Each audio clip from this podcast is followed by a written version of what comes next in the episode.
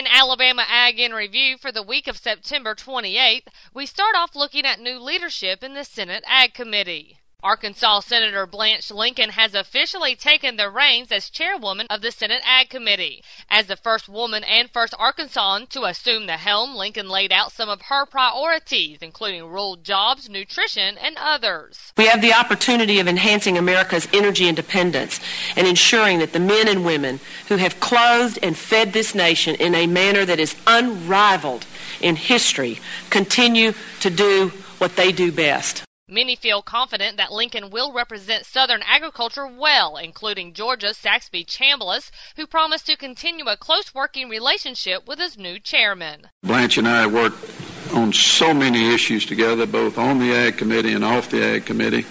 And um, um, when I sit down with her, I don't need an interpreter. We seem to uh, both speak slowly enough that we can understand each other coming from the same part of the world. And as we stay in the Senate, we look at some newly proposed legislation.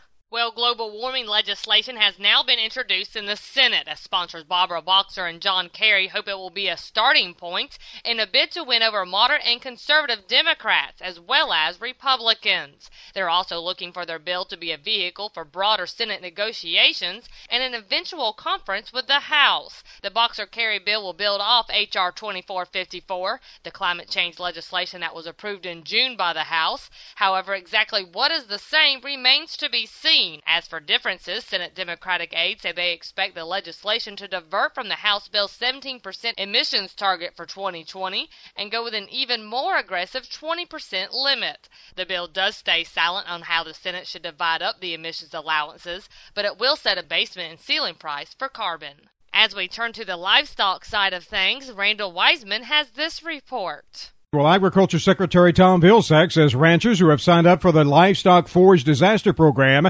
have started receiving disaster payments for forage losses due to severe drought.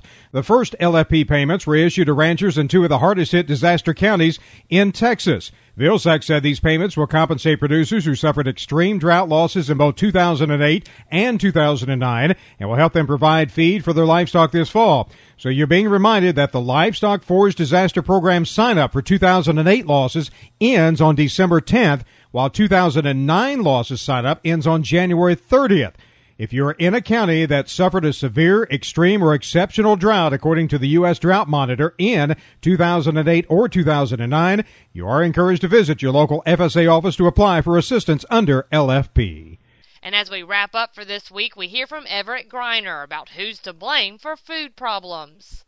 Global warming, climate change. That debate still goes on across the country. I guess it should.